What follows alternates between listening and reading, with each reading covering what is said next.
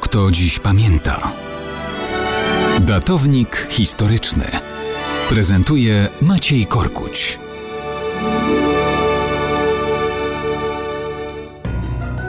Mało kto dziś pamięta, że początek kwietnia 1856 roku nie był najlepszym dniem w dziejach średniowiecznego zamku Wielkich Mistrzów na wyspie Rodos. Historia ta zaczyna się wraz z upadkiem twierdzy krzyżowców Akka w końcu XIII wieku.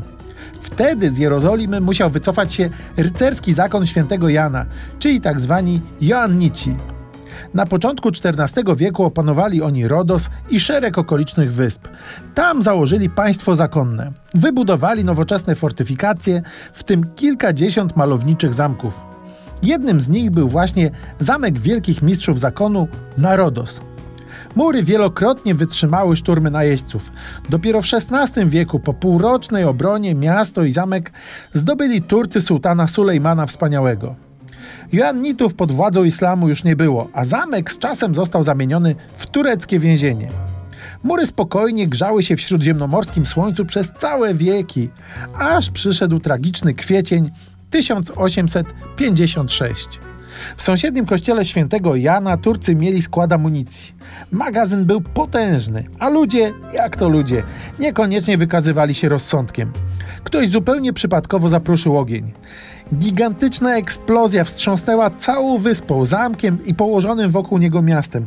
Zginęło ponad 4000 ludzi. Kompletna masakra. Zamek zamienił się w rumowisko. I tak by zostało, ale kilkadziesiąt lat później, kiedy na początku XX wieku Rodos dostała się w ręce włoskie, Italia postanowiła mury odbudować, aby zrobić w zamku letnią rezydencję króla Wiktora Emanuela. Potem miała to być rezydencja wypoczynkowa Mussoliniego. Odbudowa jak odbudowa. Włosi zadbali o oryginalne plany budowli, chociaż niespecjalnie przejmowali się używanymi materiałami. Cóż, to co dzisiaj oglądają turyści, to wciąż malowniczy zamek, ale co tu dużo opowiadać. Kwiecień 1856 roku to w jego dziejach nie był najlepszy moment.